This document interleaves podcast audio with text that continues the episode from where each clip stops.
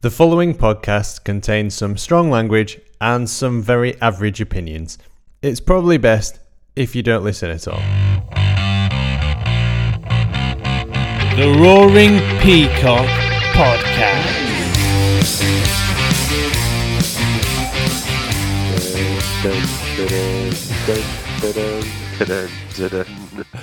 A group of Englishmen, a bunch of maniacs as they all are, get together from time to time to kick around something that looks like a bull's bladder. It gives great satisfaction or fills them with sorrow when this kind of yellowish bladder enters a rectangle formed by wooden posts. There's a newspaper in Rio de Janeiro in 1890 when some uh, expats took the took the game over to South America. So there you go. More filling us with great sorrow recently. Um, welcome back to the Roaring Peacock podcast. My name's Adonis, and I'm on Twitter. Hi. And we're talking about Leeds United on this episode, and it's going to be just fantastic, isn't it, Barney? Um, Uh, happy, oh yes. happy clapper Barney's here Mm. from Twitter, It's all right, mate. and the Prince of Darkness himself, Machiavelli, at Ewan Metcalf. Maccas, Evening, evening, boys. It's been a been a while. It's been a been a long time since we uh, did this dance, and it probably after the recent results, we probably should pack it in. But you know, we're back, aren't we? I think Barney's. Have you, has your beard gone grey? That's how long it's Yeah. been since the last podcast. It literally Yeah. has gone. It has Gone gone grey. grey. yeah. Yeah. yeah. I'm getting a lot of greys now. I, I think it's just fucking this season, to be honest. well, I'll be honest. I think it looks quite sexy. Thanks. It's silver fox, Mm, little silver freckles in your on your chin. I'm saying fuck all. Salt and pepper. Go on. Where have you boys been? Says Bandy. Where have we been? Where have you been, Mac? You don't want to know. No. Trust me, I'd rather not say. I've just been, you know, I, I, I, them days are over. I'm, I'm a dad and I'm a business person. I've got my own businesses, so I've just been busy, really busy. Work's flying, and the business is great, which is lovely. And um, yeah, I don't get a lot of spare time, and I've got children, which take up a lot of my time, and a very um, needy wife. So you know, Throw your wife under the bus uh, with the kids. don't get a lot of time. to- Yeah, she might never, she might not watch this. I might be okay if she does. I'm in shit. um, and Barnes, you all right? Where you Yeah, been?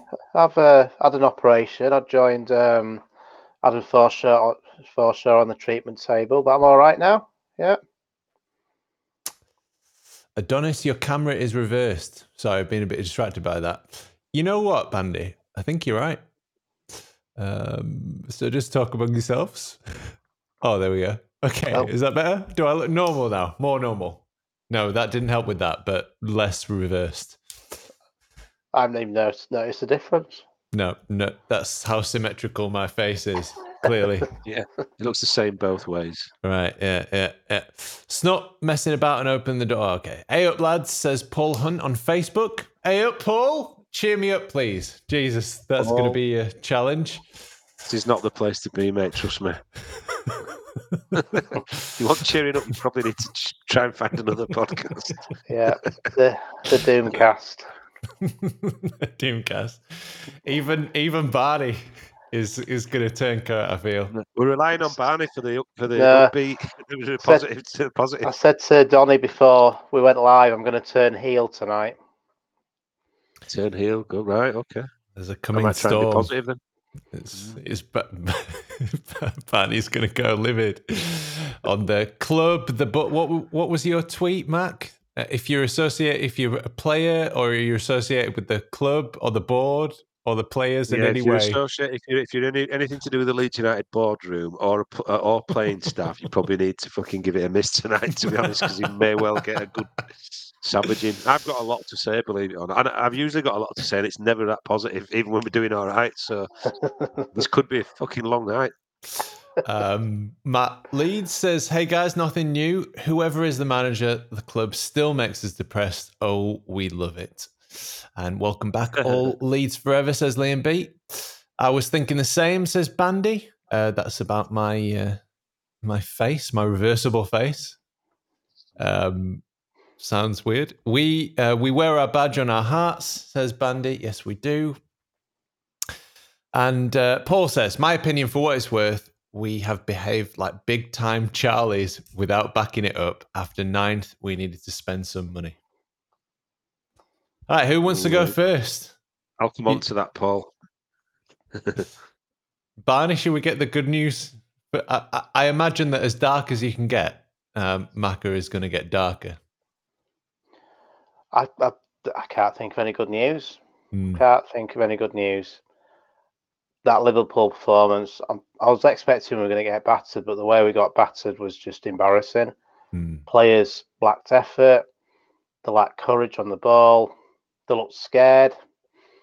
Every time a goal went in, they were just complaining to each other. There was no camaraderie with each other. It was just, it, I didn't even get angry because I'm just, it's got to a point now where I'm just absolutely sick to death of it and just got used to it because there's just nothing to enjoy about it whatsoever.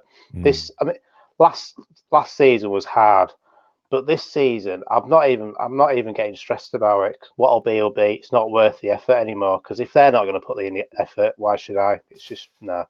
It felt like they were having a bit of a strop, you know, Mm. like a bit an apathetic one.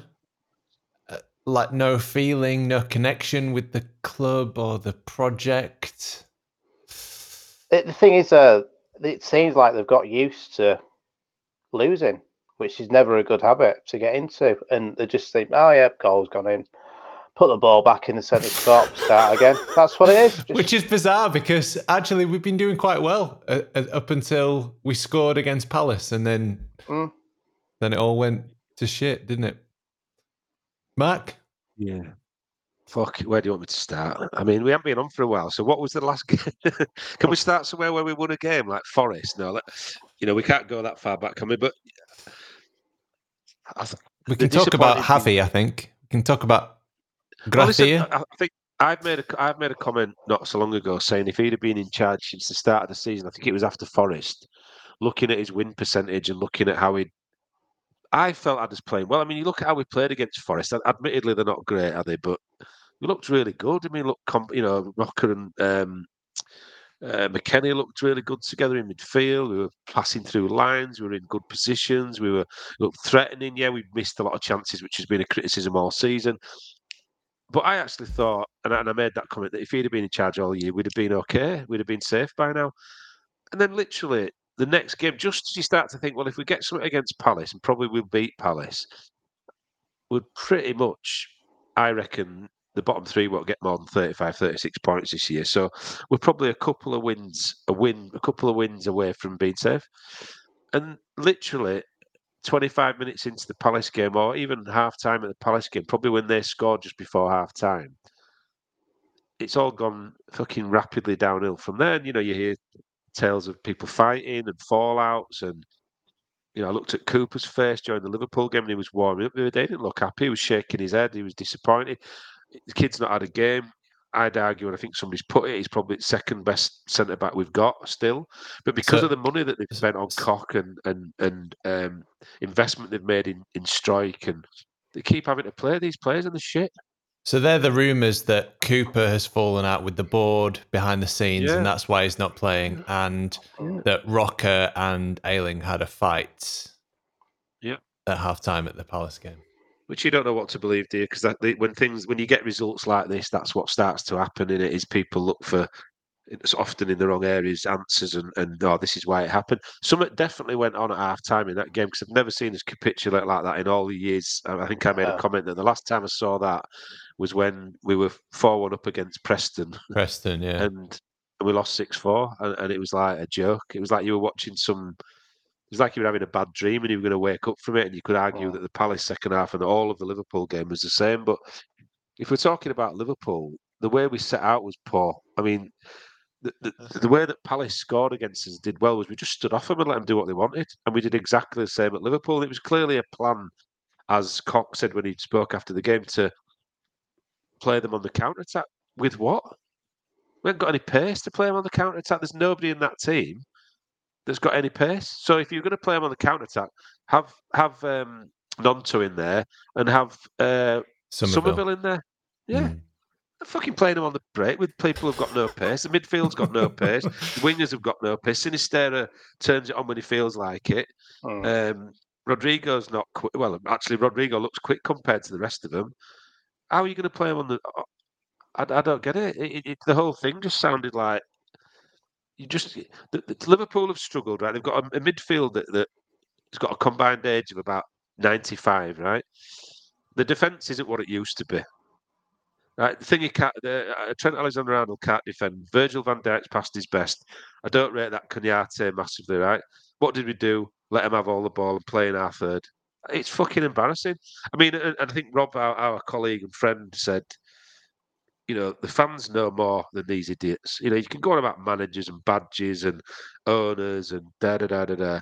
It's a load of shit. The people who stand there every week and watch it know more than a lot of these apparently experts. They know more than the pundits. It's it's a joke. Um, It's but it feels bonkers. It felt so bonkers to me because Javi had done so well and seemed quite tactically astute, and it just seemed like to come out of nowhere. He's he played Klopp's Liverpool when he was manager of Watford. He played them three times. He lost three times, and two of them were five 0 and the other one was three 0 right. um, and all three times with Watford, he played in exactly the same way.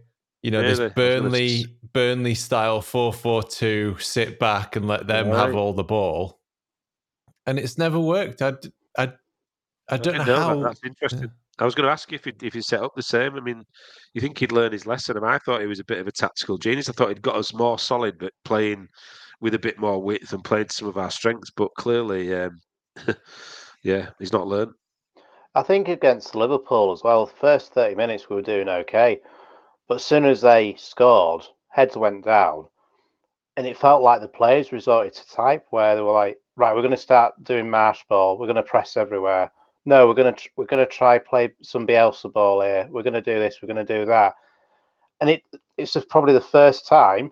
I mean, I've been I've tried to defend Orta since he's been here, and also the Bob. It's the first time where I've seen a mismatch of players that could not play that system because we've gone for attacking players that want to press, but we're telling pressing players to sit back. And you could see some players that just didn't have a clue what they wanted what they wanted to do. yeah, they were they just- weren't coming and going with it. No, it was like a bunch of individuals that have just been Mm. put on the It- it- pitch. The, the thing is, it don't matter. What, in my opinion, right, and I'm not again.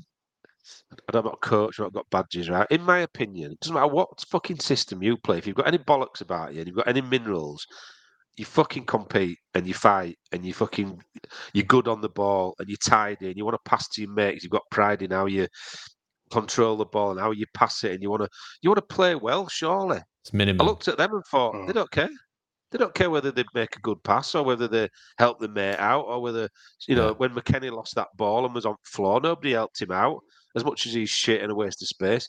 You know, nobody helped him out. Uh, they just they've got no pride in the Yeah. performance and they've got no pride in playing for that shirt and that that's unforgivable. Um, Dreaming of you know that- dreaming of a transfer in the summer, maybe. Well, I'll tell you now, the one that I'd aim that at, and I know Barney will have a go at me for this, but Meslier, Meslier is getting tapped up. Meslier's head's been turned. He's fucking, I don't care what you say. I've never seen a player performance drop off as much as his. And I've never seen a player that has no attitude or application and has got no, no heart for the fight like him. He's embarrassing me, and I'd drop him tomorrow. I wouldn't let him play again. There's a, about three people in that in that team on uh, on. Um, you know, if you want to, You did warn people. You're really going to go for it. Listen, listen, I haven't even started yet. I, I wouldn't let three of those players play ever again in that shirt. Trust me. Simple as that. He'd be one of them. Rasmus Kristensen would be the other one, and McKennie would be the other. I want Rutter, fucking get whatever you can for him now. Selling his shit, and he's got no heart, and he's swapping shirts with Firmino at the end of it. Fucking embarrassment. Mm. Doesn't even look like a football. Hasn't created a chance. Hasn't scored a goal, and hasn't had a shot on goal in his 272 minutes. Record signing my ass. And that literally, all of this, and Barney said it, is on Victor Orta because his ego, uh, ego ruins football clubs, right? It ruined us when we got when we got bankrupt before under Ridsdale. Ridsdale's ego got the better of him, and he fucking got carried away. It ruined us for 16 years, right? Victor Orta and Radrizzani and Kinnear, you can tell by the way they design football shirts, uh, shirts that are shit and they don't listen to fans. You can tell by the way they talk in the press. You can tell by the way Orta shh, shh, sack the board, sat the board. No Premier League without me. Fucking ego. And look where it's got you. You're in Yeah. fucking trouble because your ego's got you nowhere. You've not listened to people. You've not gone and done the obvious cream of the championship. You've gone trying to do these romantic buys from Hoffenheim and fucking wherever, and it's not worked. And now you've got to play him because you, you, you fully bought into spending 40 mil on Rutter, 30, whatever it was on Koch, Llorente, Rodrigo, da da da da da. You've got to play because you spent a fortune on them. And the shit. They're absolute shit. They're not worth a shit. Sorry, boys. You can have a you can have a say now. It's, It's don't like ask a- any questions. Max sugarcoating it as ever. No, that's actually being nice. I'm being polite. Yeah. Should we should we go through the squad maybe? Um, Yeah, so because I wanted to do that as Which well. Anyway, shoot, which ones are we going to shoot first? so let's start with Meslier, right? So conceded um, from the last eleven shots on target. Is that right?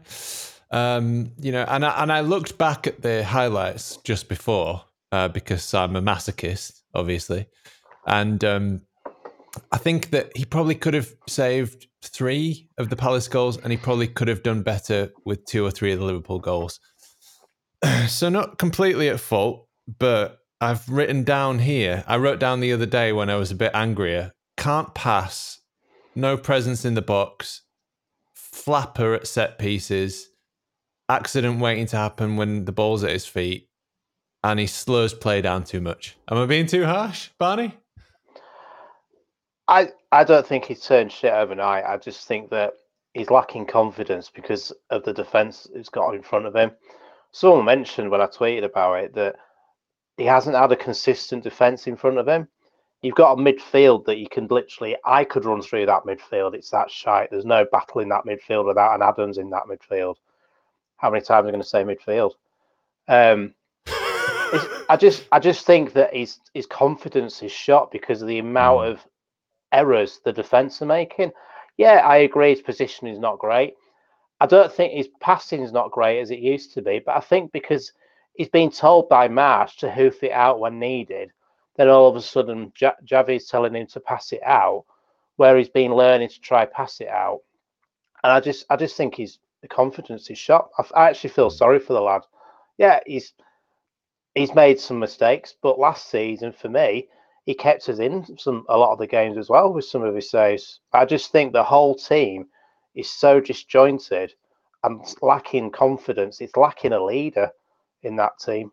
You Yeah. could tell against Liverpool, no one grabbed anyone by the scruff of the neck and said, "Come on, what are you playing now?" I think I only saw a bit of passion from Cox, like trying to fight for every ball. But other than that, you need a you need a leader in that defence, and it, when you do, you can see a difference in Meslier. I, I mean, if W- Wöber was there, we'd probably see a better defence. But there's no communication. I, I was I was watching the defence during the night. Wi- They were so quiet. There was no talking between any of the players. It was like watch one of the first things he told as a school kid. Make sure you're talking to each other all the time on the pitch, communicating. But there was nothing like that. Struijk's not a talker, is he? He's not. No, he's not. He's quite No. quiet within himself. Meslier's quiet within himself. Cook It's a little bit, but not really. not Mm. really, not as a centre back, not as a your, your centrepiece in, in that jigsaw is, is him really. I mean, your keeper. I'm sorry, but you look at teams who are down there, right? Who's a worse keeper than him?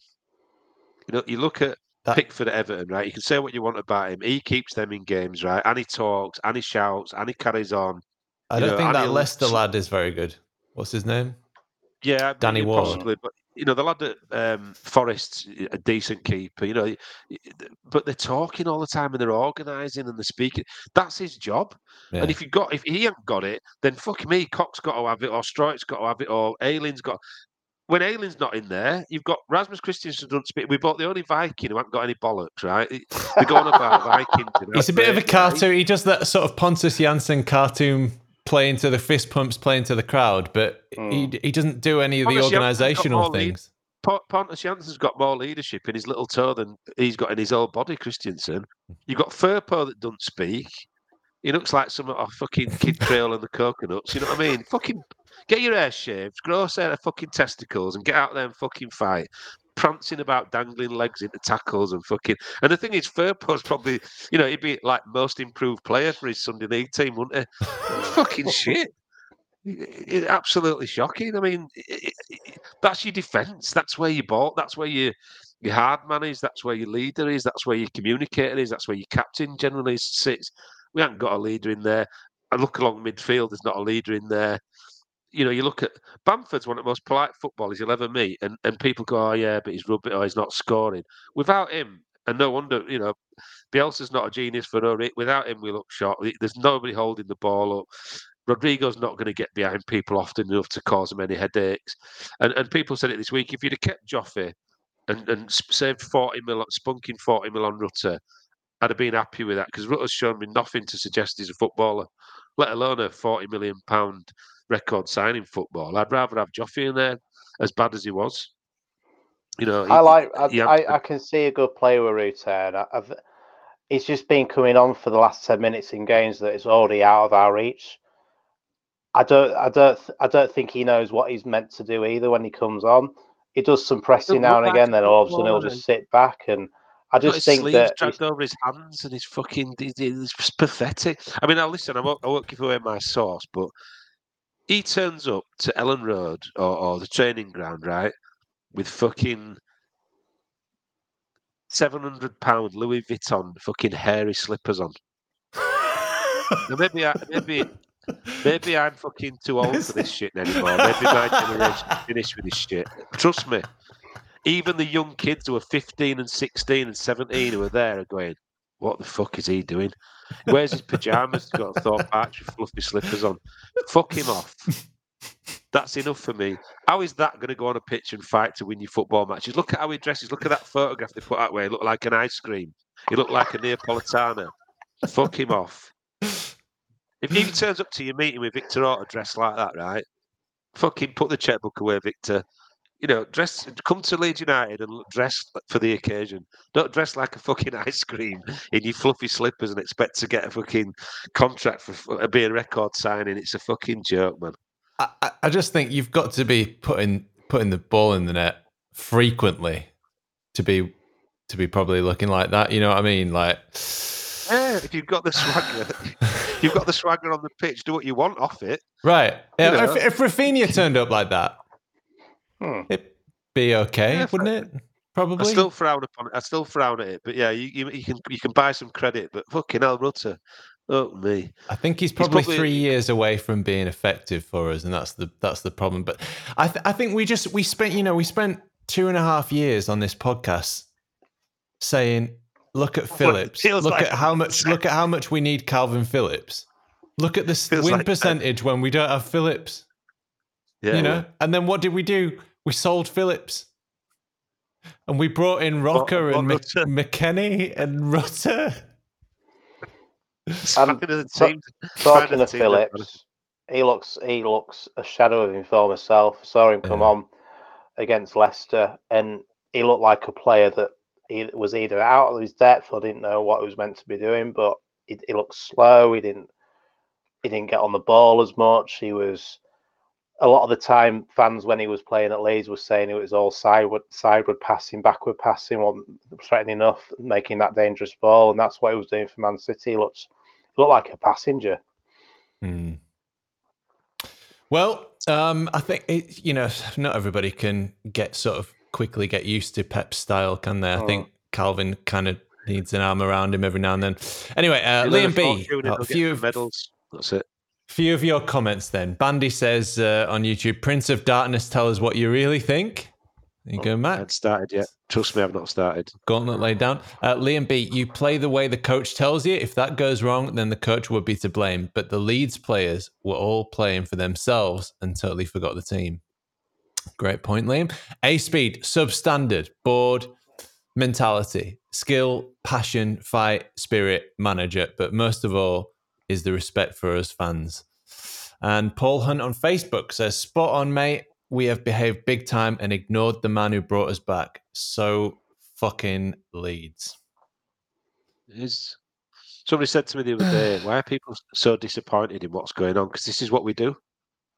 you know, just as we looked like we were going to be there for the long long haul with Ridsdale and O'Leary and and you know Wilkinson won the title and then fucking sacked, you know, 18 months later because we couldn't win a raffle. You know, Ridsdale ruined us when we were looked like we were going to be top four, five, six every year. This Leeds, get used to it. Stop Mm. dreaming and pretending we're going to be this brilliant club that's going to be run well. And God knows why it happens to us, but we're cursed, man. And and you know anybody. The, the, the, anybody who thinks anything different, well, you better go watch another sport or pick another team because this is it. Fifty-one years, mate. Forty years watching them. It's always been like this. So get used to it, enjoy it or don't. We do love a good moan, though. I feel like Oh, It's like a big fucking love steak. Yeah, you know you yeah, can just it's massive. tear it apart. I, I, I think my disposition would be very different if I supported a good football team. It wouldn't be the same. I'd be a different person. It's character building, but also I like to have a good ramble, a good, a good, um, yeah, fucking moan. So yeah, good. for me, I- I'll moan when it's when it's needed to moan. Like now, I'll moan. Mm. But when when we were winning, there was always someone. Oh well, we should have done this. Well, fuck's sake, we're winning. We, we we've won a game. Just enjoy it because you're not going to enjoy it that often. And I felt over the last week or so. I mean, Twitter's not everything to go by, but it feels like a lot of fans saying, "I told you so." Well, that's not helping anyone in this situation. People will change their opinion over time. They don't just say, "Right, that's my opinion, and I'm not going to change it." And maybe maybe I was wrong with certain things about the board and about, about recruitment, but I was thinking long term, and by the looks of it, long term has made us shitter more than anything. Mm. Uh, but I, I, I think, like, I know what you mean. Like, I- I really enjoy your positivity, Barney, and uh, you know, you can't gauge really. Twitter is no gauge of anything really, because there's a whole bunch of people who, if you met them in real life, a they wouldn't be that fucking mean to you to your face, and and b you you probably wouldn't have as much respect for their opinion as you do from just words on a screen. So Mm. I wouldn't I wouldn't worry too much about it. But I do and I do share some of your positivity in the recruitment. I just I think that we needed a core of, you know, whether it be cream of the championship or experienced Premier League players who can perform right now and do Mm. Get us through games that we need them to. I mean, Ver- Wöber was exactly the kind of player that we needed. Captain of Salzburg, leadership, uh, positionally astute, yelling at people all the time when they're not doing the wrong thing, and they're frequently not doing the wrong thing in this team. So there was a lot of yelling, and take him out, and look how the leadership that we lack, and Adam's the same. But if you look at some of the some of the recruitment, Gnonto, Summerville, Greenwood, Gelhardt, Rutter, I think in three or four years' time, that is a core team that maybe could take you to the next level, but that's not what we needed, Mm. especially after finishing 17th by two goals. No, no, nobody spends that much money on a kid that's going to get you somewhere in three years' time because that's how you get relegated. You know, if you're spending the amount of money we spent on Rutter and others, you know, I'm not just digging him out. There's plenty of others in there. You, you want the pretty much a ready-made products, and that's the problem with Victor Orta in it.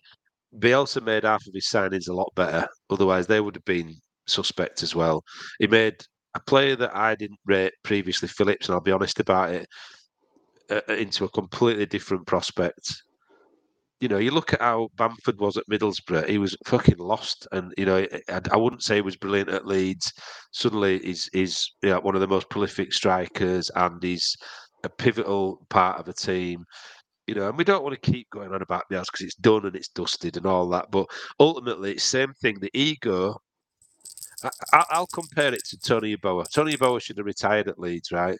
Uh, or certainly should have had a stint at Leeds that lasted many years. He was, uh, you know, everybody was frightened of him. Every defender was frightened of him. He Scored amazing goals. People always say oh, he scored brilliant goals, but he didn't score. He did score a lot of tap ins. He did get in good positions. He did take people on and, and finish in the bottom corner. Same as Bielsa, you know, he, he had a lot of credit in the bank. And I was one, who, you know, people say, oh, you're two faced because you were saying that it's hard to go to games every week, watch us get beat 7 0, 4 1, 5 0, you know, and, and say that there's something not wrong. But as we've heard more recently, the club never backed him. He did he did want to bring in a nine, a ten, and a centre back, and wasn't allowed to. and he almost brought in. They, they brought Dan James in as a bit of a you know peacemaker for that.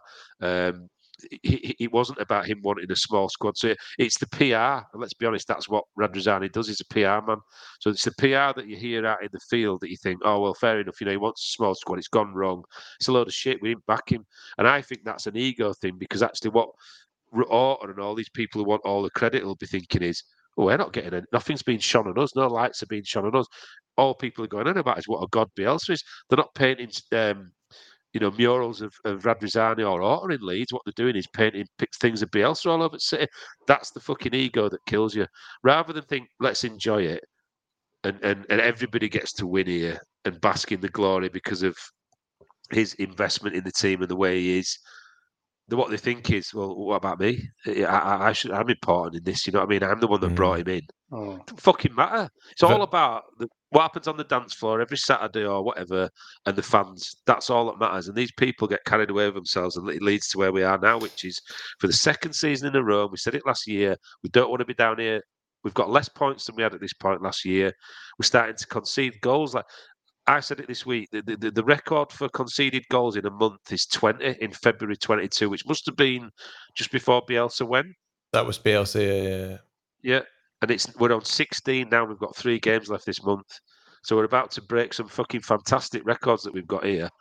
Um, you know, uh, goals we concede, points we're going to get this season. We've got a, what's the we're about to we've got an equal record to Derby with the worst team in the the worst team in Premier League history. For, yeah, to conceding um, to conceding five or more goals two home yeah. games in a row that's a derby record with the worst team and got relegated with about 18 points or something. Yeah. So we're doing really well, aren't we? We've gone in the right direction since we finished ninth mm. and got rid of Bielsa. You know what I mean? Didn't one, back him and then got rid of him. One fewer point than last season. Exactly, which was shocking, and and th- that is on. And this is why we said don't listen if you're from the playing staff or the board because there's only it's not the fans' fault. It's not you know anybody else's fault, and it's not. It's the recruitment, and it's the it's the lack of desire in the players that we've got. It's the fact that you know people can slag Ayling off and Cooper and say they're not.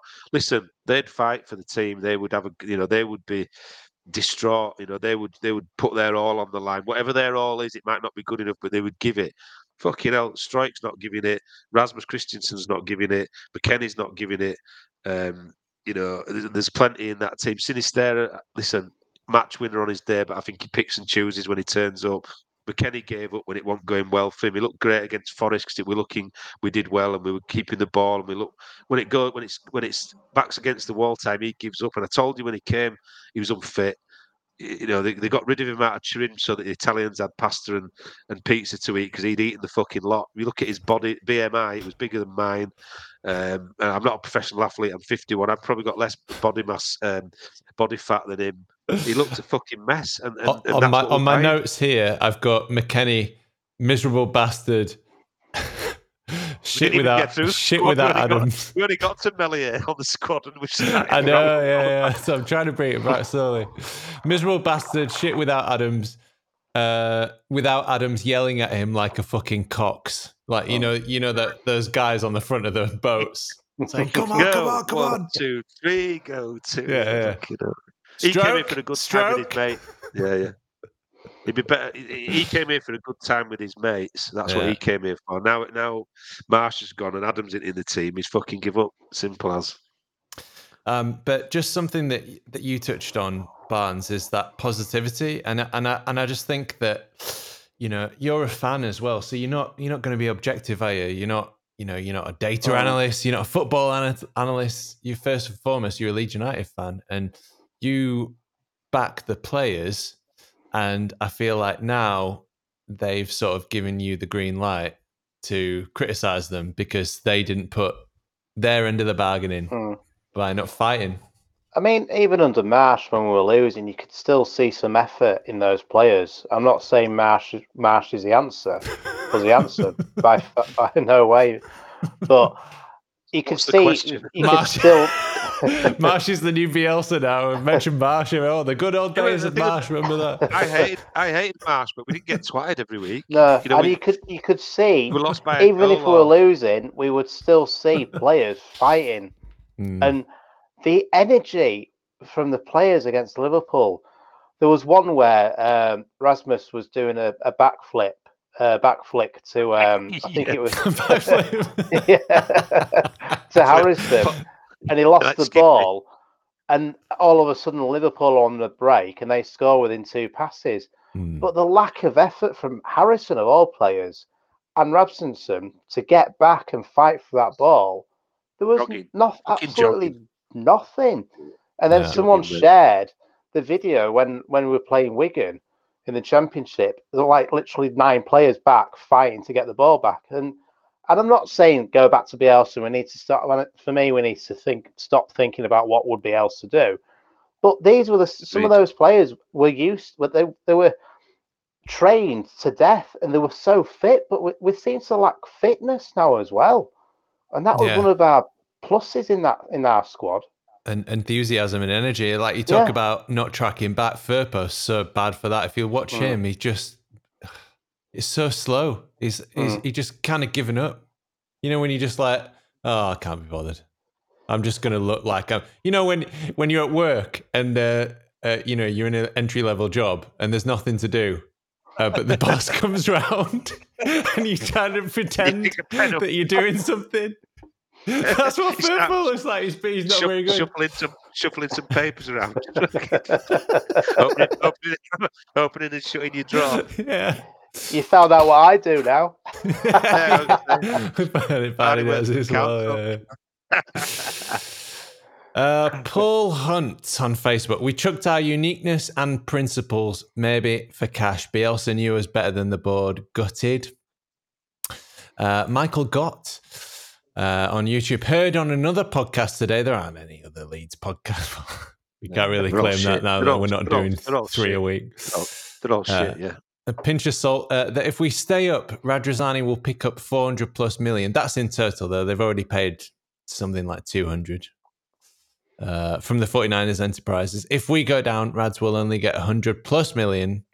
And he also doesn't Yeah. have to sell. Well, they, they don't have to buy as well, I don't Oh. think. I think that Rads will sell no matter what, even if we, we are relegated, because it's quite obvious, and he said already he can't afford to fund this club anymore. Hmm. Got too many bogeys to eat. Fucking terrible. Sorry about that reference. Uh, if you haven't seen the the video on Twitter of him uh, picking a bogey and eating it, uh, that, that was a highlight of the Liverpool game for me. There weren't too many, so you have to make what you can. Right, I'm going to get through this list if it if it kills me. Oh, please. Rasmus nowhere near the level. Struijk still a kid, and as we mentioned earlier, not, quiet. How many caps way, has he got? way too quiet. How many caps has, has Struijk got? I mean, he looked like Hmm. a promising defender. He's lost it. Since he had his hair cut off, he must be like Samson. Shit, no. He's married now as well, isn't he? That's probably Oh, That's no, why, I yeah. told you. I fucking told you. She's Yeah. drained him. Mate, Donny, yeah. Donny, it's the wrong time to say this, mate, but just don't do it, mate. Honestly, it kills you. That pain in your side is not a fucking um, hernia, Barney. It's because you're married. I, I get it every night. Thankfully, she doesn't listen to this, so I might not have to sleep with one eye open for the rest of my life. oh dear. Um, uh, an advertisement for marriage there. Koch uh, needs Wöber. Uh, Ayling, old.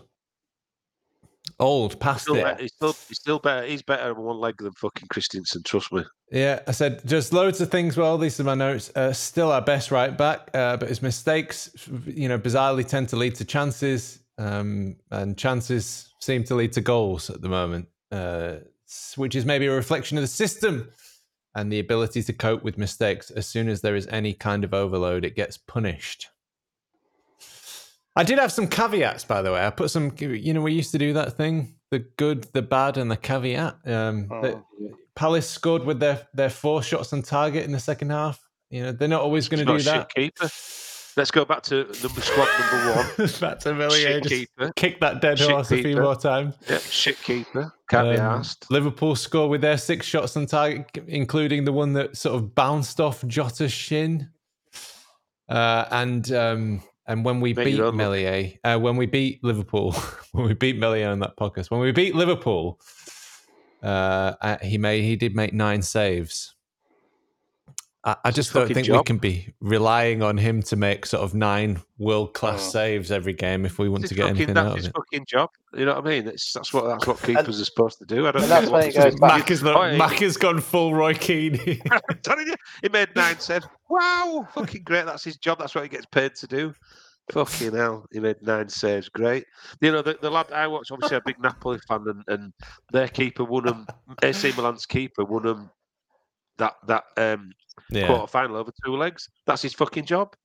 And he loved it and he was enjoying it. What's he look, fucking pouting around and fucking miserable and doing that silly thing with his feet where he looks like he's going to kick it one way. Whoa, you're going to kick it another. Whoa, whoa, whoa. Don't do that. Just fucking co- concentrate on kicking it to your own man. Right? Stop dancing around. Stop doing that with, I'm going to throw it that way. I'm going to throw it that way. Uh, oh, oh, no. Fuck off. Just fucking throw it to somebody dial them. To be There's fair, times where he needs to distribute quickly and he's, throw, he's doing that. It's like, Yeah. what are you doing? I mean, I have. Do you remember when he used to just kick it over Dan James' head? To be straight to the fair, it's Ham. slightly better than that. Oh, it's not. It's terrible. Fucking, I hate French people. Don't help it, French, to be honest. Fucking knobhead. Silly French bastard. Right then, better read some comments out. Uh, I've not um, the squad yet. Let's, let's slag the squad off. Come on, quick, wait. uh, Leah B, they give up after Liverpool third goal. The team had accepted they were going to lose, so no effort from them, saving themselves for the next game. Well, I hope so. They should Yeah, have well. plenty in the tank, Liam, for the next game. Who we playing? Every Fulham cloud. away. That was That'd the be cloud, socks off. Yeah, it was. Yeah, you never know. Yeah. Um, Matt Leeds, uh, why does the club not feel as close as it did? We felt like a family. You know what, Matt? Mm. That's a very good point, and this is something that I wanted to say.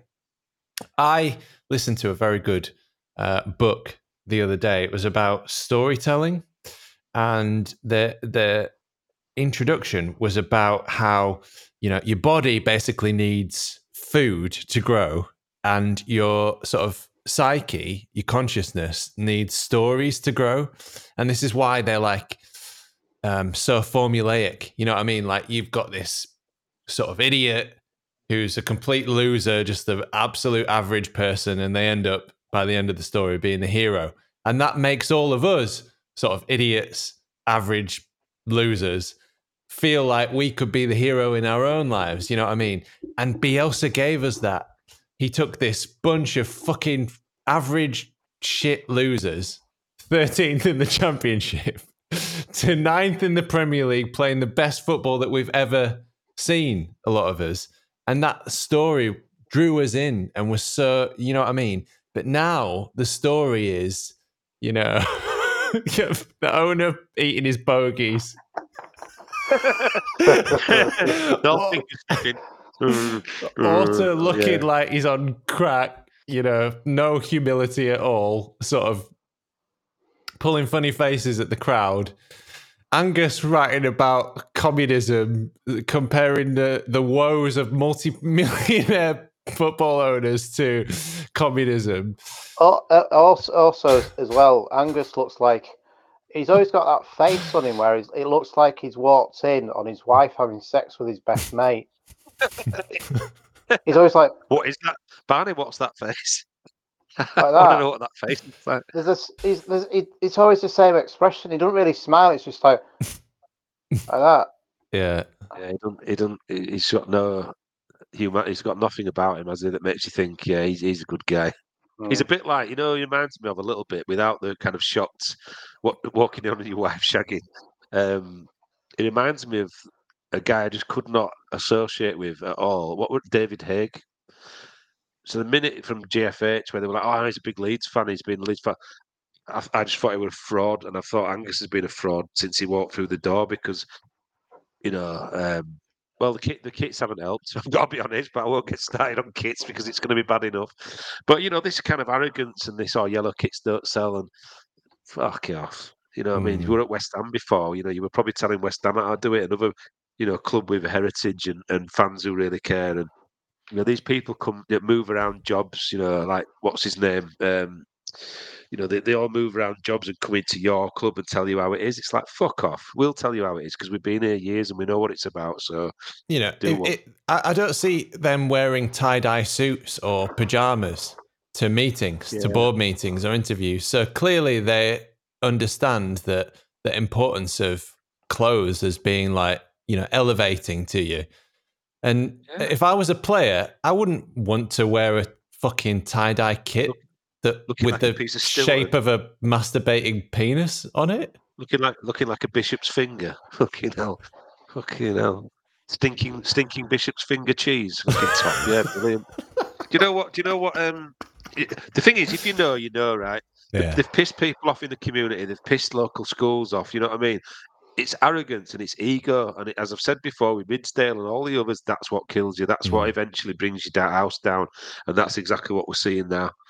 Um, So, as sad as it is, to true. answer that question, Matt, the the reason why we don't feel close and we don't feel a family is because the the board completely alienated themselves. That we. Be, we had Bielsa, who was a shield for the board and a shield for a lot of stuff that went on, and the players. He took it every, everything on board, and he brought everybody together. That then we had Marsch, who so, threw the players under the bus first chance he could in press conferences, and um, acted like a sort of used car salesman the rest of the time. And that divided people. Some people loved him, some people hated him. But either way, it's divisive. And now you've got the players not playing for the shirt. So that's, uh, you know, you have to present, if you're a football club, you have to present as a united front. The board have to How be co- on the same page as the manager, have to be on the same page as the players, and then the you know that, that's the when the real magic happens, and the fans get behind it, and it, you become swept up part of a story. And and for Yeah, me, I mean, it's the- Go for me, yeah, hate losing. But under Bielsa, under the board, there was one one united way that we were going to go. th- we're going to. It's through thick and thin, ups and downs. But I think being in the Premier League, it sort of dilutes that every single season. It's more about getting more money. It's about getting the, the next best player to come into the into the into the, the team. But you know that that those players are just coming like Rutter. He's not come in and think right. I'm going to build a legacy. I'm going to be the next hero of Leeds United. Prime example. He swapped shirts with Liverpool player. He wants to meet his heroes. He don't want to make himself a hero. He wants to meet his heroes and say, "I played in the Premier League because I know that's the best league in the world." Before you know it, he'll move to another Premier League team, and it's it's getting to a point where I I don't really like football anymore. It's not because we're losing all the time. It's because it just feels so stagnated and so. If you're not in the top six in the Premier League for the rest of the season, you're just fighting it out, and the quality of the, the games as well are not great either. Mm. It's not great. So you're fighting it out for to get to the 40, uh, 40 point mark, and then hopefully you can have a good season. But other such than that, a great, such a great point about Rutter. Such a great point. He's just not ready. He's not ready to step up and be the man. Mm. Take it on board his shoulders and be the star, like Raphinha did. You like know, like Willie but I thought- Gnonto, he's he stepped up and said, "Right, Mm. I'm going to fight. F- I'm I'm living the dream here. I'm, uh, I shouldn't be in the Premier League, but I am. I'm going to live. I'm going to fight for every ball." But Rutter is not that player for me. no. The thing is, the thing is, i- i- if you're going to build a squad that reflects the, the place that you play, right? You know that humility, that kind of um, you know that Gnonto's got and that others have got. You know, obviously, Raphinha was a completely different proposition, right? But y- y- surely in that recruitment phase, you must look at people and think, right, they're going to fit in. And I think that when you look at the integrity that that pre, you know, Bielsa, you know, that question about why have we lost that unity, it's because it was transient you know, the minute it wasn't working out for Bielsa, they got rid of him. You know, Victor Orta definitely sells Leeds United as a stepping stone for players. You can tell by the way they come in. You know, for me, Raphinha had one good season and about half a dozen good games the second season. He saved us towards the end of the season. I, you know, I slagged him off thinking he was clocking off at times, right? What Victor Orta's doing is selling the dream of coming to Leeds as being a stepping stone for these players to do well for a couple of seasons. we the Leicester model. Fuck off. We're Leeds United. We don't need to copy off Leicester. You know, the, the Leeds United model is you come here, you make a hero of yourself over four years, and then you go on and do amazing things. Not one year, two year, then you're already looking out the door and you know where's my next big move coming from after you've played you know one good season? That ain't good enough for me. And Victor Orta's not selling this club or this city well enough. That's his biggest that's his biggest sin. Never mind the mistakes he's made. Everybody makes mistakes playing you know buying players. It's a really expensive and a really precarious business. But he's not selling this city because he's not from this city. That's what I find really difficult because if you've got somebody who really gets this city and gets the people you know, it, it get, gets the kind of communities and gets the way that we've been built to, to, to operate and our habits and behaviours, then you sell that to a player and you bring in players of that ilk. What we've got now is a complete shit show because he's not fucking doing that. He's bringing in players telling them, "Oh, you play for us for a season, you do really well. You'll get a Raphinha move and you'll get a you'll go play for Barcelona." That's not the way you sell a club like Leeds United. You know, we're bigger than that. We're better than that. And if you haven't got that pride in your city, that civic pride in this city, fuck off and go work for somebody else. You know, you look at Brighton. You know their recruitment model. You know they're not underselling themselves. They're they're they're bringing, you know, knowing that players are going to want to move on, looking at Cucurella and thinking he's not actually that good. We'll get a better player in, you know, get 60 million for him. We're not doing that. You know, it's a completely false false economy. And and somebody's put in the thing, and uh, I think it was Liam B had said about um, just to finish on that, that pride in who we are and what we are and our history and this, you know, legacy. What do they call it? Um, they were talking about AC Milan as one uh, yesterday, like a um, historic kind of club. You know, and that's why they deserve to go through, and that's why they beat people like Napoli in quarterfinals because they expect to win. Um, you know, and and I think that there's two games, the two games, Palace and um, Liverpool, right? The, the, the, the Palace game was kind of associated a little bit to Chris and Kev, right? It, it was still it was still sort of you know um, paying our respects to them and, and, and what have you. And you got got a team that can turn up and play for them two lads who got killed following their team. That that's the simple reality of it, right? As a Leeds lad who's proud of my city, proud of everything about my city, not just a football club. That's a fucking embarrassment that you can't go out and play your heart out for them two lads who got killed following their team, got murdered following their team. Fucking in front Liverpool, of the families that were sitting in the stands. In front of the families that were sat in the stand. There you go. Norman Hunter, Liverpool game was there to commemorate the uh, was it year, two year or years passing of Norman Hunter passing. Two. You can't go. Norman Hunter would have been fucking embarrassed about every single one of you out on that pitch. That's the fact.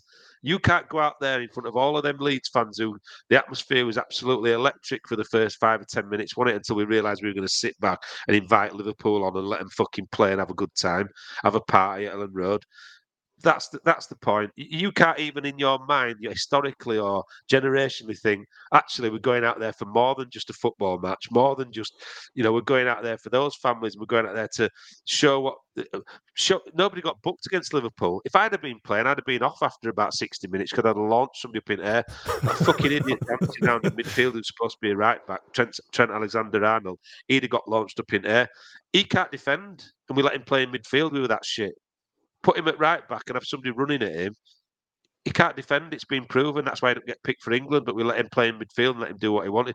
He'd have got kicked up in air. Firmino would have got kicked up in air. Uh. Fucking nobody got booked. That's how pathetic we are. And that's that's a, a game to commemorate the, the you know the passing of one of our most you know loyal and and um, you know our hard man, if you want, you know Norman Hunter. That's how much they're connected to this club. Those players. That that's Victor Orta. But that's also on them as individuals and as personalities. Barney, did you want to say something about Leeds and the? Well, Leeds is going to be the city of culture soon, and it's the fastest growing city in Europe. And we don't look like a football team that should be anywhere near that at the moment.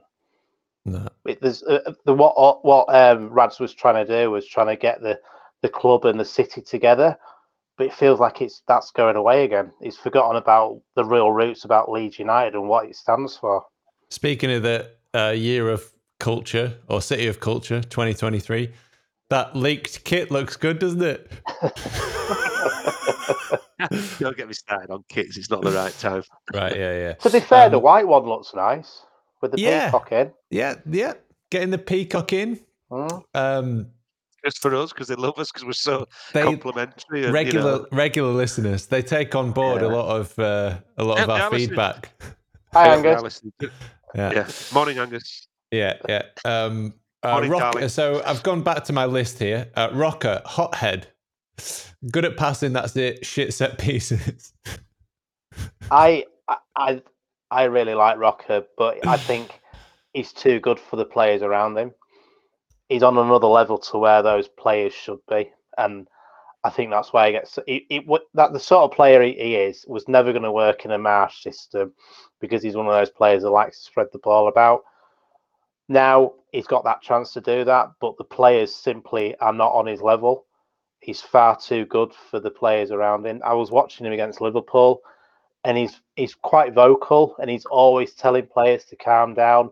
You go. He's always telling where which position That to always go in. helps me when somebody yells "calm down" in my face. I feel I feel positively zen. Yeah, I'm not stressed. All right. Have you tried meditation? I just I just think his his strengths don't match what we need. I mm. think, you know, the reason why he was good at Bayern is because they have all the possession for every single game of their league season. And so he can just sit back, quite like Trent Alexander Arnold was doing, actually, Mm. and just make, you know, 1,000 passes and look sort of really skillful doing it. But to, to me, he's not, he doesn't have the sort of defensive vision and grit um, that we need at the moment to sort of dominate midfield in the way that Phillips was doing, or even in the way to a, a, a lesser extent that Adams has been doing. Hmm. God, we miss Adams so badly. I just don't think he can defend that well. That's all. I, he's got. He's just great at passing. He can pick a pick a pass. He's got really got vision passing. He can even do like through balls, like great through balls, 40, 50 yard through balls to set, send somebody in behind, which is what we should have been doing against Liverpool. Um, but I- don't feel like he can command a midfield in the same way that Phillips or Adams does, and neither can McKennie. So now you've got two defensive midfielders who can't really play defensive midfield. Yeah. Well, to, to quote the to quote the Rhinos, you know, another great Leeds um, institute, you know, they, they, when they had the golden generation, they always describe it as they created an environment where everybody could thrive. And I think what you're seeing now is the complete opposite of that, where we've created an environment where nobody's thriving, you know, nobody's looking better, nobody's doing what they should be doing, but also as a, you know, we talked about centre halves before that it's a it's a team thing. You know, you have a centre half who goes and wins headers and one who stands off and reads the game. Um, you know, plays like almost sweeper. Same as centre mid. I played centre mid all my life, you know, and, and it's exactly the same thing. You have a player that'll, you know, you, you work as a team together in there to, to control the centre of that pitch. And what we're seeing now is that that ain't happening. And I actually, weirdly, for a very brief moment, thought against Forest, that's it. McKennie and Rock, Roca are the ones, but obviously they had a good day. And since then, it's not looked right. You know, um, I think Roca, I'm like Barney, it's like Rodrigo. I think Rodrigo's better than what we've got. I think Roca's better than what we've got. But at some point, you've got to stamp your authority on the games. I think there's times, you know, Rodrigo against Liverpool, I thought was awful. And, and that's the disappointment is when and in a game where you need him to stand up, he doesn't, and Roca didn't. And you know, you sometimes you've got to apply yourself to what you've got in front of you rather than oh well, I'm a I'm a uh, you know creative passing, uh, momentum controlling midfield play. If you look at somebody like Ollie Dacourt, he could do everything. You know, he could pass, he could create, he could Mm. get stuck in, he could, you know, play that holding midfielder, he could be box to box. This kind of stereotyping, pigeonholing of players annoys the shit out of me. You know, that's what he does. So what? He, he can't do that this week. He's gonna have to do something different. Mm. Um, it's annoying. Well, that, that was a quick question by Michael Gott. Do you give Javi any slack as it's not his team? And I was just absolutely. yeah, th- yeah. thinking, Yeah, you know, the last time a Leeds manager successfully played in the style that he's playing, which is give the other give the opposition all the possession and sit back and don't try and press, even not even in midfield. Let them have it all the way up until your box and just sit in your box. That's George Graham style football. And I was looking back at the team that George Graham did that with, and you Yeah. had Nigel Martyn, you had Gary Kelly, you had Ian Harte, you had Lucas Radebe. He played six defenders, and then he played uh, Lee Bowyer in front of them, who's also was very good at defending, but just had that box to box mentality. And then he had three forwards. So even when it was successfully done, that style of play, you had incredibly good defenders that we just don't have, and Mm. leaders, leadership all the way across the pitch, including Nigel Martyn, who'd yell at everybody, including Lucas Radebe, one of the best captains in our history, one of the best defenders in our history, including Kelly, wore his heart on it on his sleeve. I mean, he bleeds Leeds United. Um, and yeah, anyway, Barney. He also, he also had Brian Deane up front. And if Yeah. you're going to play that way, you've got to have a player who can hold the ball Hold up front and o- occupy two or three defenders, and we haven't got that either. So Do it's not just about the components at the back; it's it's about what you've got up front. You know, Mm. Dino, Leeds lad, physical, strong, never a quarter given. Um, you know, could win headers, hold the ball up. We we we, we haven't got the, the the component parts to do that, and I do give him some slack for. Um, you know, for the fact it's not his team and he's been brought in and unthank, you know, it's a, a thankless task in a way. But I just don't understand how against Forest we look like we had all those things. We look like we could press, you know, all around the pitch and pick good passes and you know create a lot of chances. Mm. I, I don't understand why he's changing it so much. It's almost like Ranieri when people accused him of being a tinkerman, where it's like, don't mess with it too much. You know, let's be frank. You know, for all the negativity we've said, we should be. I think we could beat Leicester. I think we can beat Fulham. I think we can beat. You know, despite all this is football fans' illness in it. You know, every cloud has a silver lining. I think we can still get enough points to stay up because there's three, four poor teams in there. You look at Bournemouth. I mean, Bournemouth were down six games ago, and they beat Mm. you know, Liverpool, to, to pick on the Liverpool game, you look at who they've played. They lost 3 0 to Wolves. They got beat by Bournemouth. You know, but we know why though, because people they went out and had a go at them. We didn't. We Hmm. literally just gave the game to them. Whether we scored that goal and it brought us back in, it, it, it's pointless. You can't pick up from starting slowly and suddenly start playing a different pace of game. We should have gone at them from minute one. The minute we started to put pressure on Kenyatta and uh, Trent- um, Arnold, they gave the ball away. And we scored, and then we went back to right. We're going to sit back and let you. Absolutely terrible, and that's that's that's what I can't forgive uh, Gracia for because he's tinkering too much. You know, we've got enough, even with everything I've said, to probably finish above three teams in that league, and we're, we're going to end up fucking throwing it away if we're not careful. Barnes, can I just ask you for your final thoughts, Justin? because I feel like Max got a lot more to give, so Oh, we we're might. not going yet. We're not going yet. If Barney wants to go, he can go. We fucking, you're all staying, and you're staying for the fucking night. Yeah. I might get I another think- beer. I, I think we'll get a draw against Fulham. I think we'll beat Leicester. I think uh, Dean Smith is such an overrated manager. Um, I think we've got the thing is I know we're slating the the the, um, the players tonight, but I think it is a decent squad if it's managed right. And Javi needs to play to their strengths. We've got some really attacking players, some with pace. We need to go out and show that rather than sitting back and hope for the best and get that late goal and get a result. I don't think that's the players we've got that can't happen. I think Javi's got the nous enough to he's got the tactics there, yeah. But I think he needs to understand that the, the squad he's got will not fit the system he's trying to play. He needs to uh, go for the strengths of what we've got in the squad.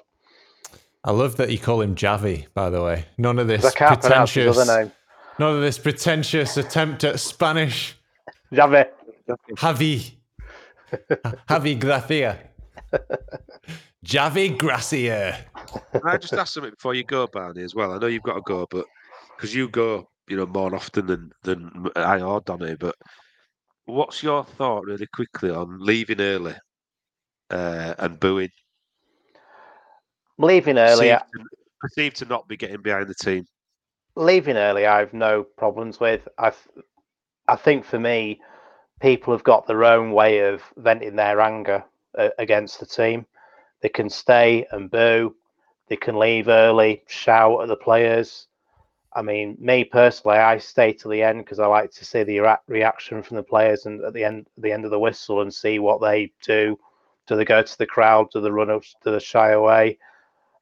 I So you're not, you're not pers- cancelling anyone this week. I, I, me, me personally, it's it's you shouldn't have to be told how you support your team. At the end of the day, Mm. booing, agree. but I, I at half time they booed the team, fully behind that because again, we the- for the last four or five years, we've been used to a team that at late, uh, if we were losing, gave some effort. But with the lead, with the Leeds fans, if you don't give any effort, you will get booed because the first thing you expect from a Leeds United player is give a thousand percent effort before anything else. And if you're not seeing that from a Leeds player, that's when you will start losing the crowd. Hmm. Yep, minimum requirement. Right, Barnes, do you have to go? See you later, lads. Take See you, care. mate. Cheers, Barnes. See ya. See you, Barney, lad. Keep well, mate. You too, mate. Well, well, well. The happy clapper no more. There he's he's gone. He's gone. That's enough for him. Positivity out the room. That's a bit worrying. Bit of an evil laugh there. Oh Jesus. Yeah, I think I, I asked that question because I, I hate being told how to support my football team as well. And I think as an individual, if you're a professional athlete, you know, oh, you're not getting behind them. How's that going to affect them? You know, they're going to be less confident. Listen, if you're a professional athlete, you've had to overcome some pretty stern challenges in your life and some rejections, haven't you? And I think sometimes they need to hear that there's a, a dissatisfaction and a, a grumbling and a kind of booing, and I, that's the only reason I wouldn't leave early because I would be there. I'd be booing them and like loudly. Um, and then people might say, "Well, that's not a proper fan." I don't give a shit what you think. You know, I've been going for a, a lot of years, you know, forty years, and I'll do what the fuck I want. And if I paid me money to go in, I'll do what the fuck I want. And I, I think it's also like it's feedback, isn't it? You don't you don't you want to be told you want to you, you need honest opinion, don't you, to You improve? You want them to go in that room, uh, that changing room, and either have it out with, between each other and get it sorted, or them go home on a night and think it's not good enough. You know, my own fans, and let's be honest, Leeds fans, when it's good, uh, you know, are good and, and they do support their team and they do, you know, get after. You know, the, it has got a good atmosphere. There, there was we, we all there was a round of we all love Leeds that went on for ten minutes, six one down. but I, I hated that. I, I, I, I, I, would, I would be fucking sick. They're not Leeds. Them people on that pitch at the end of that game weren't Leeds. A fuck all to do with my city and me. Mm. So I'd I wouldn't have been singing that. I'd have been wait. I'd have just stood silently waiting to. I'd have saved all my vocal cords just to boo the fuckers off the pitch, because ultimately I want them to go in there and question themselves and show me that next week against Fulham and against Leicester that you're going to come out and show me what you're all about and prove me wrong. And that it, whether you're a business person or a, just in uh, you know, in life generally, you know, if you surround yourself with people who just tell you you're great all the time and well done and good effort, mm. you're going to fail. So you need the optimist, you need the inspirer, but you also need the brutally honest person, and the critic. And, you know, if you're not prepared to take that as a professional footballer, it ultimately underlines exactly what we've just said that they, they, they, they don't belong at my football club because it's going to get tough and you're going to have to look across that line and think, who do I want to be in the trenches with here? Yeah, And you look across that line at the moment and think, I don't know. not the not not the not the one in the hairy slippers asking for the shirt. the one in the furry slippers wearing an ice cream jacket can fuck right off. He can go back and, you know, invalid him back to Blighty or something. He's not. He's not next to me in the trenches. So I, I'm. I'm all for that. I, I, I mm. completely get that, and I've seen a few super fans creeping back out the woodwork, telling people how to support their club, and you're not a proper fan if you left. I've left early from games because I'm embarrassed, and I'm not going to go waste any more of my time. I'd rather be in the boozer with my mates having a laugh than watching that shit and wasting any more. We, we're all emotionally, whatever anybody says about you, you're emotionally and and and historically, you know, generationally invested in this football team, and I, I've been able to as much as I can get ranty on it. It's probably why I do it. It's cathartic for me, but I'm able to distance myself from that. When they scored that fifth and sixth, I was giggling. One of my lads was really upset, you know, and like, oh, I can't believe. And I was laughing. I was like, son, it's like watching school kids. If you if, don't get upset about it because you waste an entire lifetime on emotion and feeling depressed and waking up in the middle at night, which I've done back in the day. I was too emotionally invested in it. Now I can look at it and think, right, that's finished now. I'll move on to do something nice with my family or have a glass of wine or listen to some music, whatever. I've learned how to control it. But anybody telling you how to support your club can fuck off. That's their way of dealing with it. So Staying I- to the end, yeah, you know, I- doing all that. That's their way. like I always go back to that that scientific research they did at the, the World Cup semi final in Brazil, Brazil versus Germany, and Germany won six one, I think it was as well. Seven nil. Was it Oh, seven? yeah, okay. yeah, something like that. Seven nil, wasn't it? Yeah, yeah. and um, and they actually tested the cortisone levels of the Brazilian fans, and they had uh, excess levels of stress hormone in their bodies. So I, I would yeah. take a step further that it's not just emotional and historical connection, but it's a, literally a physical connection. Physical, yeah, Yeah. it's everything mental, physical. You know, your whole body's connected to it. And it's like when they score, it's like a stab in the heart. You know, when you score, it's euphoric. You know, we're all like that. You know, let's not try and distance ourselves from the people that stand in that stadium with us, or watch at home, or watch from abroad. Or we've all got that emotional and physical connection to it. So let's not try and pretend we're better or worse or more of a fan than anybody else. So it's irrelevant. You know, Mm. how I choose to celebrate and watch my team is my choice. You know, I'm not as invested. I don't want to be there every week anymore. I mean, partly because it's you know, it's like Barney was saying, you know, he's kind of learning. I'm 50, nearly 52 now. I've been home and away. I've been to every game. It's been part of my massive part of my life for many years. You have to grow up eventually, and it isn't. You know, you've got other more pressing priorities. You know, whatever they may be. It's still really important to me. You know, but I've learned how to manage it, and also I, I got brought into that finding an identity and that camaraderie and that the atmosphere at Elland Road and, and and and everything that went with it. You know, the good and the bad times. I had my time.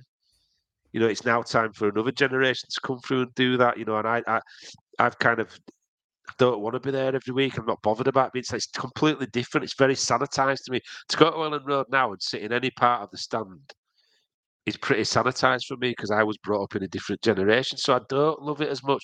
You know, a lot of my mates are growing up. So the old days where we used to go out and have a breakfast in Leeds, go out and have six pints, go to the game, go out in Leeds all night that you couldn't stand up anymore.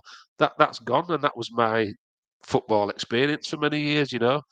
So I, I don't get the same buzz out of it I used to. When you lose that, you sometimes you've just got to say, change the way you follow the team, change the way you watch the games. You know, do it your own way.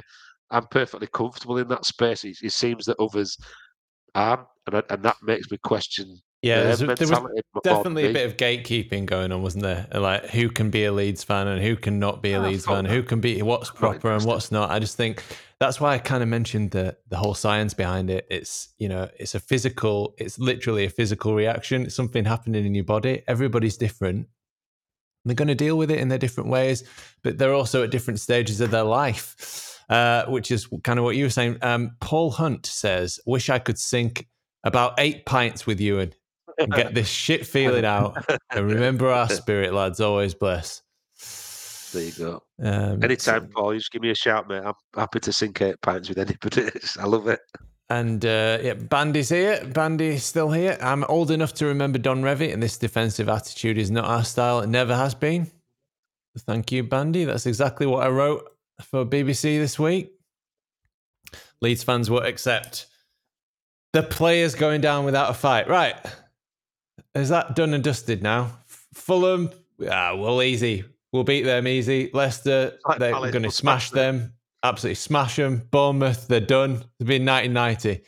1990 again. Remember what the, the, the other thing they've denied us, right, of, of being able to do is laugh at Wank Lampard. Right. Because, you know, if we, if we were safe and if we were doing okay, we'd be able to piss ourselves at his four losses on a row. The fact that in about 20 odd games he's won one and drawn. Well, funnily enough, the only game he won was against us 3 0, which tells you how bad we are. But, you know, his, his record's appalling and, and it would give me no greater pleasure than just to laugh at him. But because we're in a dilemma, we're not in a really strong position to do that, are we? Mm. So that's another thing I'm annoyed about is I can't, I'm, I'm denied the. Um, the worst, you know, the- the worst managerial start in Chelsea's 118 year history. Yeah, guess guess what? Just like I've said, fans know more than people, boards, you know, owners sometimes, and every single fan that's not either a big Frank Lampard fan or completely ignorant to football could have told you that he was going to fail because he's failed everywhere he's been. So hmm. crazy, crazy. There you go. Right, Mac, what's your thing? Let's stop talking about Leeds now. Uh, what thing? What thing have I got? Well, I don't know really. I've got loads of things. I'm a bit mental at the minute. I'm. Um, what's my thing? I don't know. What's your thing? Talk, talk, talk to me about your thing. 'cause I'll, I'll think about my thing.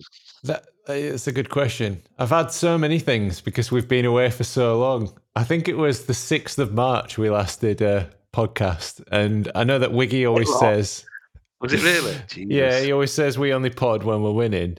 But I mean, it's a bit like it's it going back to that whole superfan thing, like super podcaster thing, like gatekeeping Mhm. podcasting.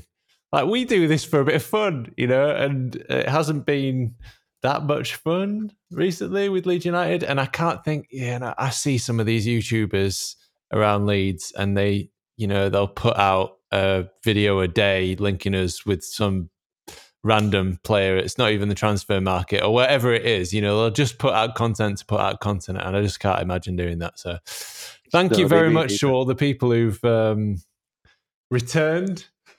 I know.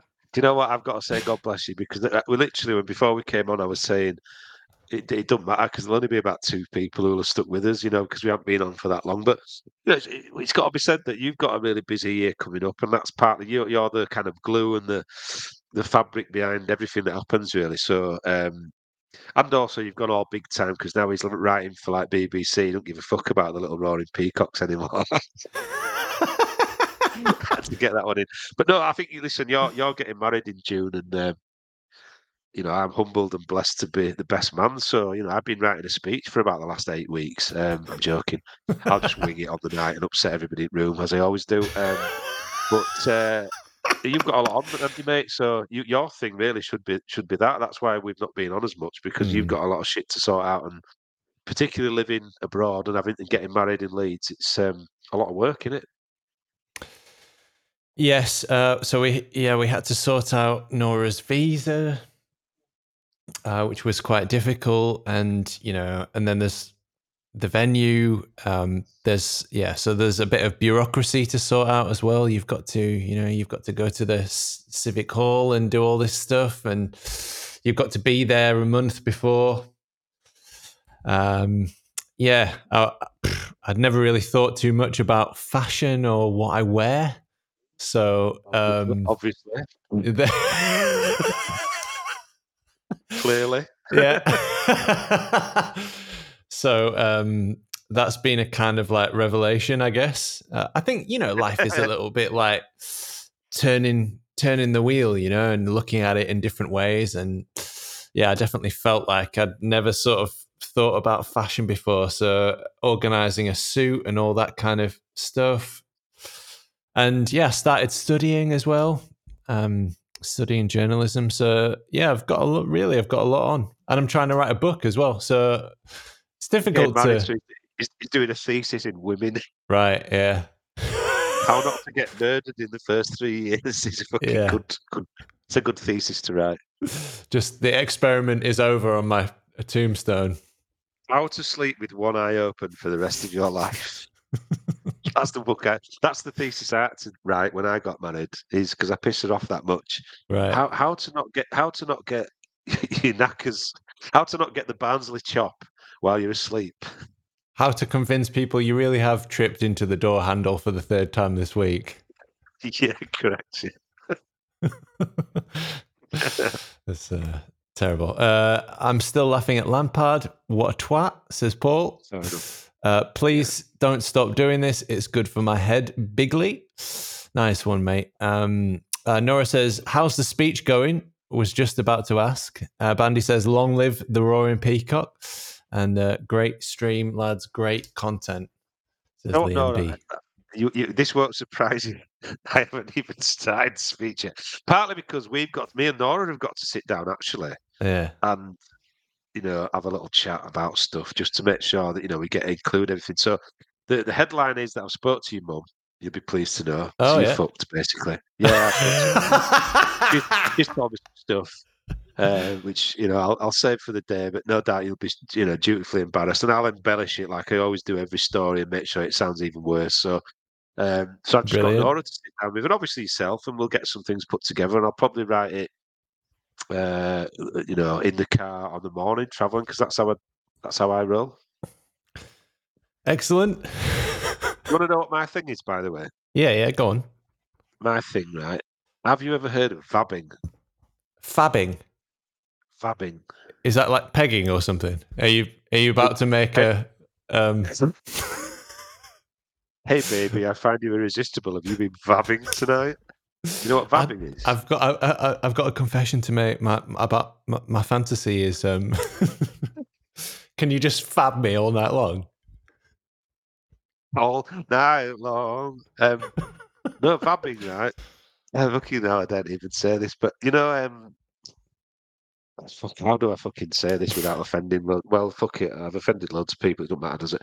So, vabbing, right, is there's an increasing um, habit or, or kind of behaviour in women that you know perfumes and stuff don't work anymore. You know, they've gone for this more natural kind of um, smell. You know where I'm going with this, don't you? You know, like more. How, how do you BO pheromones is- attract the opposite sex? Oh, pheromones.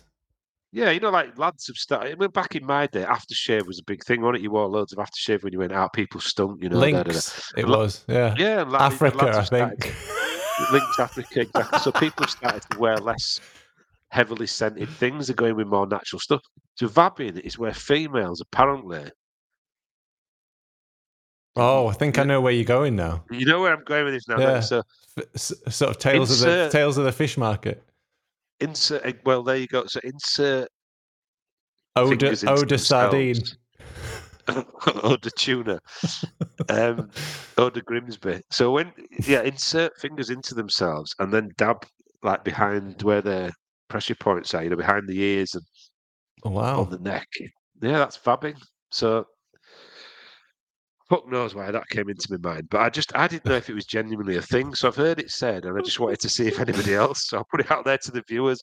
Has anybody fabbed or does is it a real is it a real is it a real thing? this is the sh- this is the sort of shit. So we when we started this podcast like three years ago, we we didn't used to do it live. And this is the sort of Yeah, shit that never would have made the for- edit. Exactly. There's a reason for that. That you didn't really know what I was like, and, and then you thought, actually, he's he's refined himself a bit. He's quite good now. He kind of keeps a lid on it, but Right. um, yeah, I think the minute Barney goes. Yeah, no, he's he's he's a, he's a good influence on me. Now he's gone, we're fucked. Yeah. So, is vabbing real? That's my thing. I want to know. I will buy your book. No question. Thank you, Paul. I appreciate that. Thanks, brother. Uh, this is very unexpected, says Nora, as a thing. Thanks, Nora. We aim to please. Uh, why are you even bringing this up, Ewan? Question mark. I'm fucking, I'm interested. I want to know if it's a thing. uh, but uh, that was Fab Mac, says Dave. No, fab, fab, not fab, fab. All right, Fab. Yeah, yeah. Ewan, yeah. uh, fucking hell. Yeah, well, there you go. says Paul. Cheers, and uh, Barney is like your mum, says Nora. There you go. Reining, reining you in, keeping you Oh, grey beard. That's about the only similarity. great. it's great beard. Needs a good waxing. oh god, excellent. Very silly. Needed that. Oh, it's been a bit been a bit been a bit depressing, hasn't it? Uh, following Leeds, but you know, it was it was all it's always cathartic coming on doing a pod and speaking to your mates and doing the pub fair as our number one um, Apple review says. It says a pub fair and proud. That's what I'd say. Pub fair and proud. So, uh, I don't know about that. What's that? Oh, it's one of our Apple reviews. Um, Oh, it's okay. like yeah, yeah, I think one star or something. Not bad, but pub fair at best. I'll take that. at best. Fab. is Fab. V A B. Okay, Fab. There you go. Some you, you learn something new every day. I tell you. Um, another podcast I've been listening to is The Rest Is History, and I've been binging it like crazy. And if you're uh, if you're into history at all, it's they, they actually make it fun, and it's really interesting. I mean, it's not vabbing. They don't talk about vabbing much. Not interested then. No. Don't really give a shit about history, mate, to be honest. Couldn't give No. a fuck. Just I'm, I'm all about today and tomorrow. Yeah. That's all I care about. and vabbing. Tell us about the rest of history and vabbing, yeah. And really devious stuff, which obviously people are starting to find out. um, no, it's just it's just really good, and they do they sort of pick unusual stories. Um, there was a great series, The Rise of the Nazis. I found that just just super interesting. I just find that period of time just extremely interesting. Um, but they do loads of stuff. There's there was one episode um, called England, and they did it. It was about beef and the history of beef, beef and liberty. The songs about beef, how we how we got known for our roast beef. Well, we're called that by the French, aren't we? That's what they call us, the roast, le roast beef. Yeah, yeah, exactly. And that, yeah, there's stories of you know the French coming over, you know, in all their sort of frilly colours and everything, and and look at seeing us, uh, viewing us as sort of these animals eating massive amounts of roast beef, gorging ourselves on beef, and um, we used to have the you know pudding. Obviously, you've got Yorkshire pudding, but pudding wasn't always desserts back in those days. It was more like haggis. So they used to have like puddings, but they'd have meat in it. More meat. Yeah, More meat. yeah. So you'd have you'd have with you know to accompany your roast beef, your big sl- cuts of roast beef on the side. You'd have a, a beef pudding, just pudding stuffed full of beef. No wonder life expectancy wasn't particularly high back in those days. and gout and all that. Yeah. Yeah, but gout, yeah. you know, we also had enough energy to sort of conquer a third of the world. So I'm surprised you had to work up all those calories somehow. Jesus, all that cholesterol. Yeah, I mean, like Yorkshire puddings were originally invented as a savoury. Um, it went with ice cream and stuff, didn't they? So, yeah, I can see that. It's not a particularly healthy diet though, like beef, haggis. What are we having for afters? You fancy a Yorkshire pudding with some ice cream dopped in it? Do you want any fruit with that? Nah, fuck fruit. Nah, I'm not interested in that shit. No, just the ice cream and Yorkshire pudding will be fine, thanks. Oh, here we go. Paul Hunt. Here's a comment. Yeah, we're still. Uh, cheers. Should be up Calder Valley summer. Uh, beer might be cathartic. You know, I just watched Happy Valley. It Yeah, I've didn't. had to watch it by osmosis because my Yeah. missus was watching it, so Yeah, it wasn't a great advertisement. it wasn't. It's a lot more peaceful than that is Hebden Bridge, to be honest. I've been a few times. We go to Hebden Bridge Trades Hall to watch bands and um, the Picture House in. I never get this name right. Um, somewhere out that way, anyway. And it's really good. It's really quiet though. Uh, still on the vabbing. People are still. Andy See, I've Wells. started something now. I told you people were interested in this There shit. you- We've been talking about Leeds United for too long. Yeah, the roaring vab. We're vabbing peacocks. vabbing peacocks. My missus has been vabbing for years. I think it's, it's it must be like salt if you do it for years. You know, it's like you know how you chucked salt over your shoulder for good luck. Is that how you how, how you met Andy? If you don't mind me asking, were you attracted by the pheromones? Right? Did it work? Yeah, that's what people want to know. Work? Because this Or could be a science, couldn't it? Met. Uh, someone could, if this actually works, this could you could you could revolutionize par- parfumery. It's called, isn't it? Yeah, when you go out on a night out as a man, right? As you go out when you go out on a night, particularly back in you know back in the day, you always got a shower. I mean, say do your hair advisedly, but you know, made yourself look, preened yourself, you know, made yourself look best you can, clothes washed, da da da da da. I won't go Condom, condom, hopeful condom in the wallet. Yeah, exactly. Been there, you been know, there three months. never, new new boxer shorts on, never happened, right? I remember going out once. I was on fire this night, right? It's probably about mid, it'd been about 95, 96, and I couldn't. And then I thought to myself, I didn't have a, sh- I hadn't had a shower for about two days. I had a pair of tracksuit bottoms on and trainers and a t-shirt I'd not washed for about a week, and an old like um dark blue replay denim jacket. I, I hadn't made any effort at all. I didn't give a shit. Um, and I was on fire. I just think maybe that's it. Maybe it's the pheromones that I was giving off because I hadn't had a shower, I hadn't washed all my caveman spirit and, and scent off. Um, maybe that's what it was. And it got me Mm. thinking about vabbing. I didn't go so far as to, you know, stick my fingers down my foreskin and, and put, Gorgon, put Gorgonzola behind the ears or anything like that. But oh, I knew I could see it. I could see where that would go in a mile off. No, no. But you know Uh, what I mean? I just think I, I, I have a distinct memory of that evening and thinking, wow, what have I done differently? I'll tell you what is, I didn't give a shit. and I went out not giving a toss, and it said that seems to definitely work for females rather than preening yourself and being too vain. So there you go.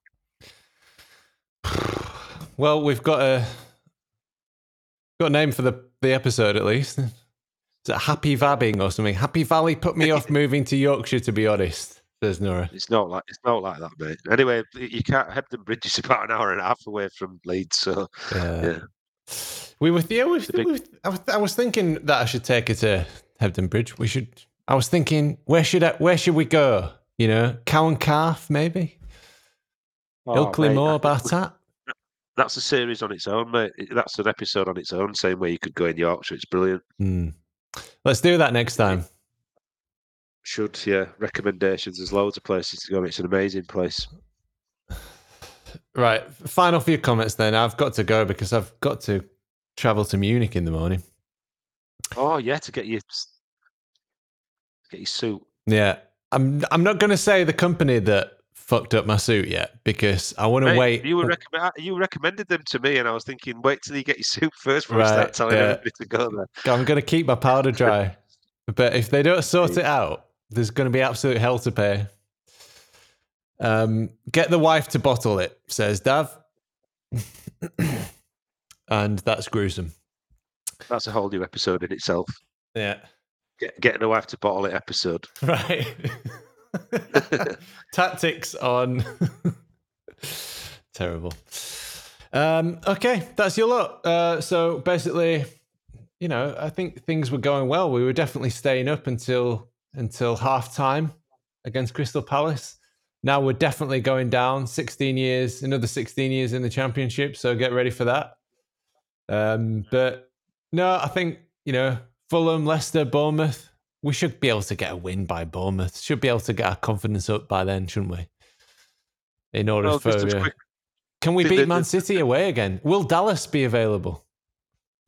Well, I think Dallas is yeah, uh, is I think his days are numbered. To be honest, doesn't look like he's not come back. There's no talk of him coming back, is there? So, I mean, Forshaw's back, which is an up, up shot. You know, the, the an upside is Forshaw's back, so he'll be back for two games, just like Bamford, and then be out for the rest of the season. But I think the the positive is just as quickly as it's gone to shit. Football's a funny old game, and it could quite easily um, turn around just as quickly, and we might get a couple of wins. So let's just keep us fingers crossed. I, I don't think we need many more points. I think 36 should be enough. Um, I mean, I was talking to a Leicester fan today, and they're on 25 points. Leicester, you know, won the FA Cup, won the league.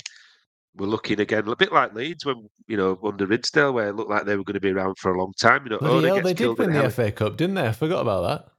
Yeah, but the, the, the, owner gets killed in a, pla in a helicopter crash, and literally son takes over, who's been almost you know, quite a, a um, And their company goes bankrupt. yeah, you know, he, he's kind of not. His dad was a businessman, you know, built it up from nothing, and he's kind of been given everything on a plate, and it's it's looking like that's ruined them. So it's you know unfortunate. Reminds me of know, kind of Succession. There's a good Yeah, show. like unfortunate series of events have led Leicester to be a, a team going from winning the league, winning the FA Cup, looking to get into the top six regularly to a, a team that they've got 25 points. I mean, that's four less than us, and we're shit. So how yeah, bad it's are Leicester? bonkers, isn't it? Yeah. I think we look, look at their squad on paper: Tielemans, Maddison. You know, look at if the players they've got. I mean, you you could argue they've got a better squad than us, and um, it's not doing them any favors, is it? So, uh, yeah, I don't think the bottom three. Forest are a funny one, aren't they? Um, Southampton for me are done. So really, you're looking at what Leicester, Forest, us, Bournemouth, Everton. I think West Ham will be all right now. Um, it's out of them. So uh, six more points, seven more points, a couple of wins and a draw. Come on, we can do it. Yeah. It's that game we lost to Forest, that 1 0. Jesus. Yeah, Well, plenty though. Isn't there? Throwing it away against Southampton two 0 up. If you look throughout the season, you know there's been many a game that we should have shut out and done a lot better than we have. West Ham at home.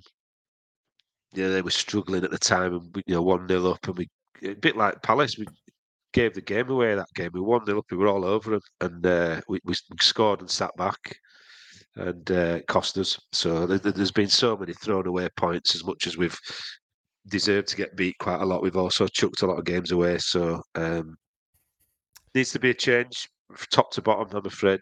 Whatever Mm. happens. yeah, yeah, yeah. can't happen soon enough. Right. Um, so I'm, I'll, tr- this isn't this isn't reverse psychology, but just don't.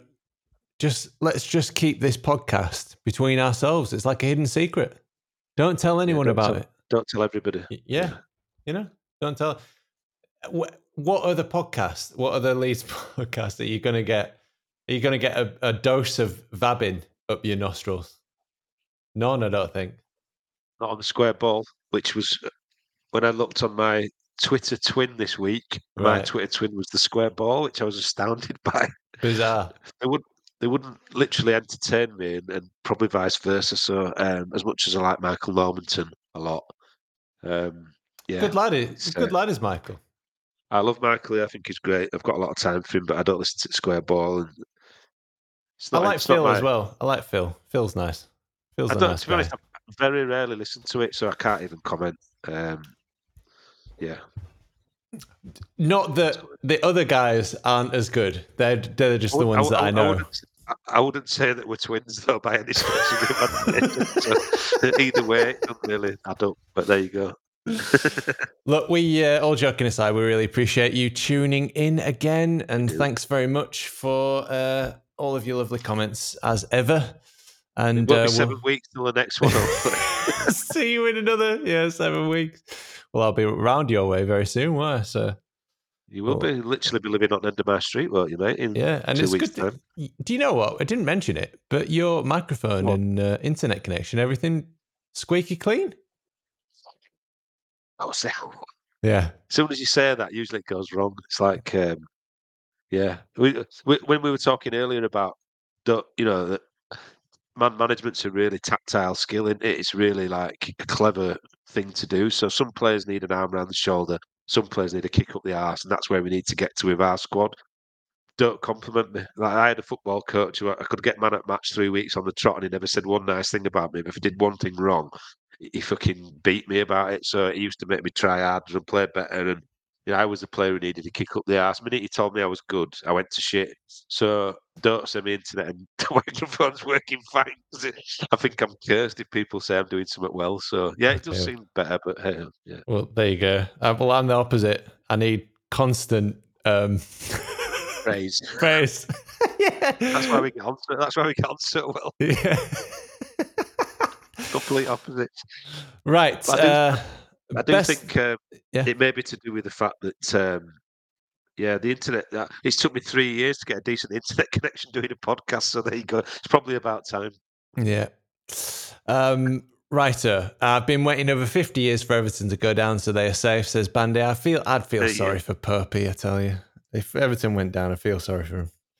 Oh, I'd be first uh, first person I'd ring. Yeah. Fuck you, puppy.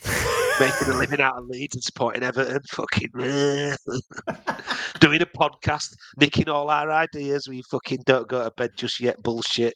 Fuck off, puppy. Serves you right for breaking FFP. yeah. Forever living in the shadow. Um, best Leeds thing I've heard for two weeks. Thanks, Paul. Appreciate that. Right, yeah. See you guys. See you. Good night. God bless. Come on, Leeds. Fucking hell. Come on. So I'm so half-hearted. Ooh.